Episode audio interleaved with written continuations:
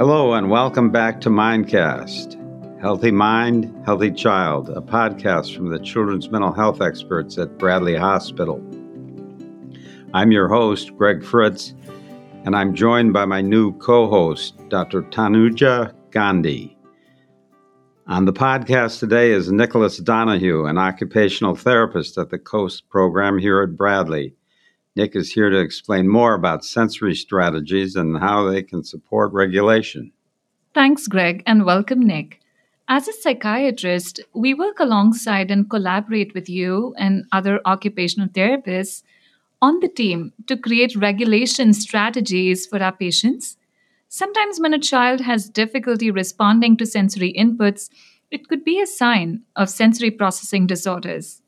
This means that they may be averse to inputs such as sound, touch, light, taste, or smell. Often, we may have a patient that can't stand a certain smell, or perhaps the feeling of certain clothes bothers them, to the point where they cannot focus on anything else. Often we know the trigger, but identifying strategies to help the child regulate is much more specialized and today we're looking forward to diving in and learning more about how these strategies are developed and implemented. So let's get started. Thanks so much for having me. I'm excited to talk with you both about how OT helps our patients and also strategies for anyone needing some support to regulate their body and their emotions. I'm an occupational therapist here at Bradley and work primarily in our outpatient clinic, the CVS Coast Clinic, However, I also work in our children's partial program as well as the Bradley Center program.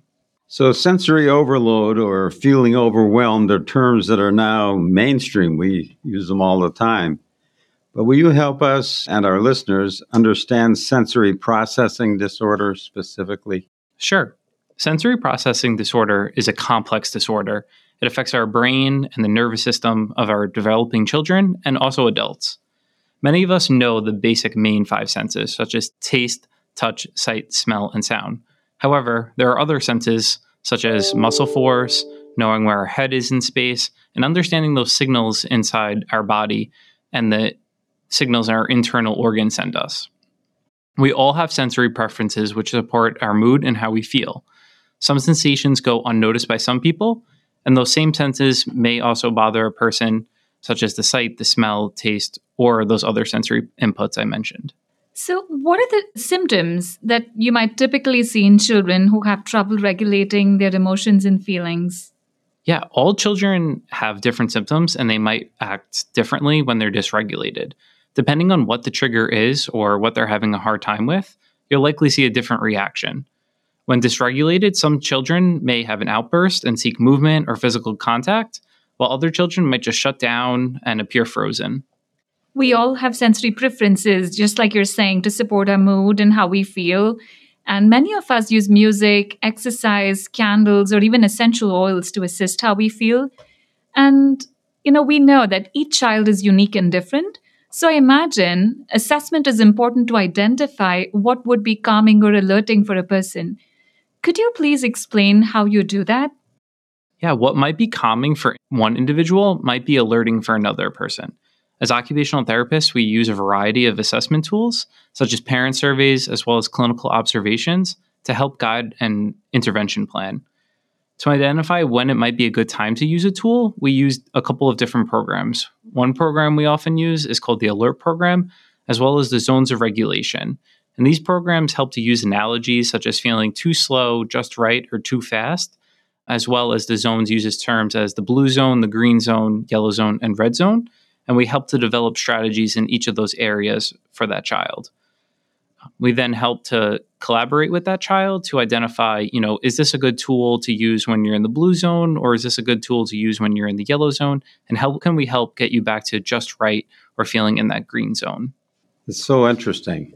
Can you talk a little bit about weighted blankets and their benefits? They've become very popular over the last few years, but it would be great to hear from you how to choose one and what the potential benefits are. Weighted blankets have become extremely hmm. popular here at Bradley as well as in the community. Weighted blankets work by providing deep pressure or heavy input for that individual. And for many people, they find that calming. Not for everybody, for most people. typically we'll recommend a blanket that's around 5 to 10% of a person's body weight, meaning if you were 200 pounds, we would recommend one that is 20 pounds. An additional factor to consider when looking at weighted blankets is how easy it is to clean.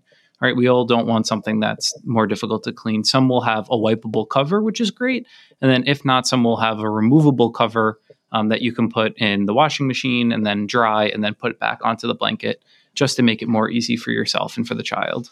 What's their price range, just out of curiosity? They vary greatly like, in price depending on the brand. I've seen some as cheap as $20 for a weighted blanket uh, up to hundreds of dollars. Really? There are different factors why the price might change depending where it is.